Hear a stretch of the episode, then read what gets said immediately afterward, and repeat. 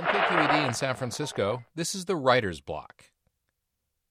Hello, this is Daniel Orozco, and I'm going to read a uh, short story entitled Orientation. Those are the offices, and these are the cubicles. That's my cubicle there, and this is your cubicle. This is your phone. Never answer your phone. Let the voicemail system answer it. This is your voicemail system manual. There are no personal phone calls allowed. We do, however, allow for emergencies. If you must make an emergency phone call, ask your supervisor first. If you can't find your supervisor, ask Philip Spears, who sits over there. He'll check with Clarissa Nix, who sits over there. If you make an emergency phone call without asking, you may be let go. These are your in and out boxes. All the forms in your inbox must be logged in by the date shown in the upper left hand corner, initialed by you in the upper right hand corner, and distributed to the processing analyst whose name is numerically coded in the lower left hand corner. The lower right hand corner is left blank. Here's your processing analyst numerical code index, and here's your forms processing procedures manual. You must pace your work. What do I mean? I'm glad you asked that. We pace our work according to the eight hour workday. If you have 12 hours of work in your inbox, for example, you must compress that work into the eight hour day. If you have one hour of work in your inbox, you must expand that work to fill the eight hour day. That was a good question. Feel free to ask questions. Ask too many questions, however, and you may be let go. That is our receptionist. She is a temp we go through receptionists here. They quit with alarming frequency. Be polite and civil to the temps. Learn their names and invite them to lunch occasionally, but don't get close to them, as it only makes it more difficult when they leave, and they always leave. You can be sure of that. The men's room is over there, the women's room is over there.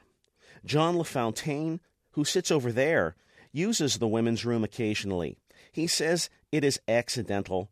We know better, but we let it pass. John LaFontaine is harmless.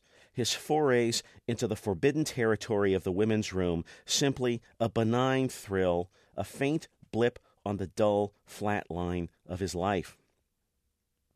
Russell Nash, who sits in the cubicle to your left, is in love with Amanda Pierce, who sits in the cubicle to your right. They ride the same bus together after work. For Amanda Pierce, it is just a tedious bus ride made less tedious by the idle nattering of Russell Nash. But for Russell Nash, it is the highlight of his day. It is the highlight of his life. Russell Nash has put on 40 pounds and grows fatter with each passing month, nibbling on chips and cookies while peeking glumly over the partitions at Amanda Pierce and gorging himself at home on cold pizza and ice cream while watching adult videos on TV. Amanda Pierce, in the cubicle to your right, has a six year old son named Jamie who is autistic. Her cubicle is plastered from top to bottom with the boy's crayon artwork, sheet after sheet of precisely drawn concentric circles and ellipses in black and yellow. She rotates them every other Friday. Be sure to comment on them. Amanda Pierce also has a husband who is a lawyer. He subjects her to an escalating array of painful and humiliating sex games to which Amanda Pierce reluctantly submits. She comes to work exhausted and freshly wounded each morning, wincing from the abrasions on her breasts or the bruises on her abdomen or the second degree burns on the backs of her thighs. But we're not supposed to know any of this. Do not let on. If you let on, you may be let go. Amanda Pierce, who tolerates Russell Nash, is in love with Albert Bosch, whose office is over there. Albert Bosch, who only dimly registers Amanda Pierce's existence, has eyes only for Ellie Tapper, who sits over there. Ellie Tapper, who hates Albert Bosch, would walk through fire for Curtis Lance, but Curtis Lance hates Ellie Tapper. Isn't the world a funny place? Not in the ha ha sense, of course. Annika Bloom sits in that cubicle. Last year, while reviewing quarterly reports in a meeting with Barry Hacker, Annika Bloom's left palm began to bleed. She fell into a trance, stared into her hand, and told Barry Hacker when and how his wife would die. We laughed it off. She was, after all, a new employee. But Barry Hacker's wife is dead. So, unless you want to know exactly when and how you'll die, never talk to Annika Bloom. Colin Heavey sits in that cubicle over there. He was new once, just like you. We warned him about Annika Bloom, but at last year's Christmas potluck, he felt sorry for her when he saw that no one was talking to her. Colin Heavey brought her a drink. He hasn't been himself since. Colin Heavey is doomed. There's nothing we can do about it, and we are powerless to help him. Stay away from Colin Heavey. Never give any of your work to him. If he asks to do something, tell him you have to check with me. If he asks again, tell him I haven't gotten back to you. This is the fire exit. There are several on this floor, and they are marked accordingly. We have a floor evacuation review every three months and an escape route quiz once a month. We have our biannual fire drill twice a year and our annual earthquake drill once a year. These are precautions only. These things never happen. For your information, we have a comprehensive health plan. Any catastrophic illness, any unforeseen tragedy is completely covered. All dependents are completely covered. Larry Bagdikian, who sits over there, has six daughters. If anything were to happen to any of his girls, or to all of them, if all six were to simultaneously fall victim to illness or injury, stricken with a hideous degenerative muscle disease or some rare toxic blood disorder, sprayed with semi automatic gunfire while on a class field trip, or attacked in their bunk beds by some prowling nocturnal lunatic. If any of this were to pass, Larry's girls would all be taken care of. Larry Bagdikian would not have to pay one dime. He would have nothing to worry about. We also have a generous vacation and sick leave policy. We have an excellent disability insurance plan. We have a stable and profitable pension fund. We get group discounts for the symphony and block seating at the ballpark. We get commuter ticket books for the bridge. We have direct deposit. We are all members of Costco. This is our kitchenette, and this, this is our Mr. Coffee. We have a coffee pool into which we each pay $2 a week for coffee, filters, sugar, and Coffee Mate. If you prefer Cremora or half and half to Coffee Mate, there is a special pool for $3 a week. If you prefer sweet low to sugar, there is a special pool for $2.50 a week. We do not do decaf. You are allowed to join the coffee pool of your choice, but you are not allowed to touch the Mr. Coffee. This is the microwave oven. You are allowed to heat food in the microwave oven. You are not, however, allowed to cook food in the microwave oven. We get one hour for lunch. We also get one 15 minute break in the morning and one 15 minute break in the afternoon. Always take your breaks. If you skip a break, it is gone forever. For your information, your break is a privilege, not a right. If you abuse the break policy, we are authorized to rescind your breaks. Lunch, however, is a right, not a privilege.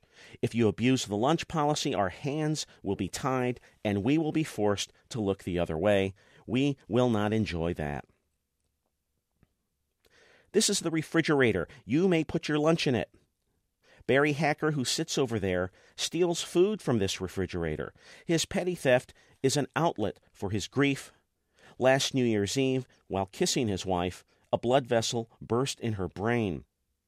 Barry Hacker's wife was two months pregnant at the time and lingered in a coma for half a year before she died. It was a tragic loss for Barry Hacker. He hasn't been himself since. Barry Hacker's wife was a beautiful woman. She was also completely covered. Barry Hacker did not have to pay one dime.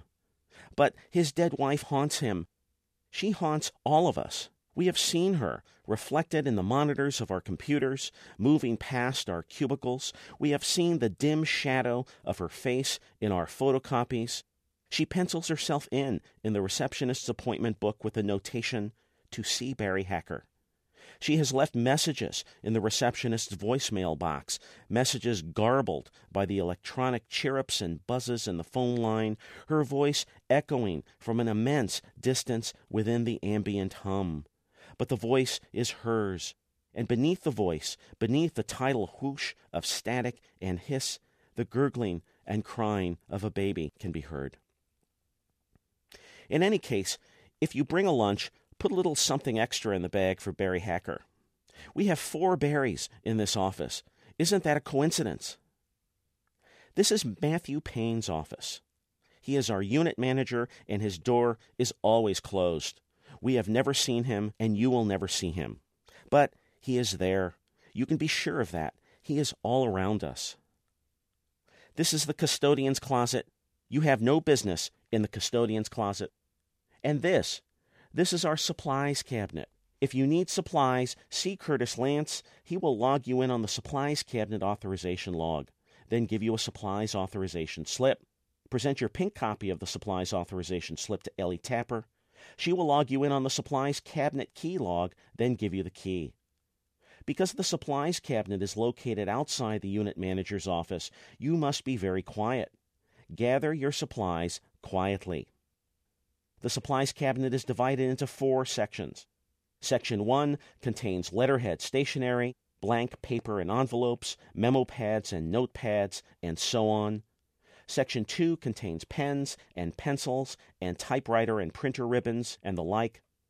In section 3, we have erasers, correction fluids, transparent tapes, glue sticks, etc. And in section 4, we have paper clips and push pins and scissors and razor blades. And here are the spare blades for the shredder. Do not touch the shredder, which is located over there. The shredder is of no concern to you. Gwendolyn Stitch sits in that office there. She is crazy about penguins and collects penguin knickknacks, penguin posters and coffee mugs and stationery, penguin stuffed animals, penguin jewelry, penguin sweaters and t shirts and socks. She has a pair of penguin fuzzy slippers she wears when working late at the office. She has a tape cassette of penguin sounds, which she listens to for relaxation. Her favorite colors are black and white. She has personalized license plates that read Pen Gwen. Every morning, she passes through all the cubicles to wish each of us a good morning. She brings Danish on Wednesdays for hump day morning break and donuts on Fridays for TGIF afternoon break. She organizes the annual Christmas potluck and is in charge of the birthday list. Gwendolyn Stitch's door is always open to all of us. She will always lend an ear and put in a good word for you. She will always give you a hand or the shirt off her back or a shoulder to cry on. Because her door is always open, she hides and cries in a stall in the women's room. And John LaFontaine, who, enthralled when a woman enters, sits quietly in his stall with his knees to his chest. John LaFontaine has heard her vomiting in there. We have come upon Gwendolyn Stitch huddled in the stairwell, shivering in the updraft, sipping a diet Mr. Pibb and hugging her knees. She does not let any of this interfere with her work. If it interfered with her work, she might have to be let go. Kevin Howard sits in that cubicle over there. He is a serial killer, the one they call the carpet cutter, responsible for the mutilations across town. We're not supposed to know that, so do not let on. Don't worry, his compulsion inflicts itself on strangers only, and the routine established is elaborate and unwavering. The victim must be a white male, a young adult no older than 30, heavy set, with dark hair and eyes, and the like. The victim must be chosen at random before sunset from a public place. The victim is followed home and must put up a struggle, etc. The carnage inflicted is precise. The angle and direction of the incisions, the layering of skin and muscle tissue, the rearrangement of visceral organs, and so on. Kevin Howard does not let any of this interfere with his work. He is, in fact, our fastest typist. He types as if he were on fire. He has a secret crush on Gwendolyn Stitch and leaves a red foil wrapped Hershey's Kiss on her desk every afternoon. But he hates Annika Bloom and keeps well away from her. In his presence, she has uncontrollable fits of shaking and trembling. Her left palm does not stop bleeding. In any case, when Kevin Howard gets caught, act surprised. Say that he seemed like a nice person, a bit of a loner perhaps, but always quiet and polite. This is our photocopier room, and this, this is our view. It faces southwest. West is down there toward the water. North is back there. Because we are on the 17th floor, we are afforded a magnificent view. Isn't it beautiful? It overlooks the park where the tops of those trees are. You can see a segment of the bay between those two buildings over there. You can see the sunset in the gap between those two buildings over there. You can see this building reflected in the glass panels of that building across the way. There. See? That's you, waving. And look there. There's Annika Bloom in the kitchenette, waving back. Enjoy this view while photocopying. If you have problems with the photocopier, see Russell Nash. If you have any questions, ask your supervisor. If you can't find your supervisor, ask Philip Spears. He sits over there. He'll check with Clarissa Nix. She sits over there. If you can't find them, feel free to ask me. That's my cubicle. I sit in there. To subscribe to Writer's Block and hear more stories, visit kqed.org slash writersblock. The Writer's Block is produced by KQED.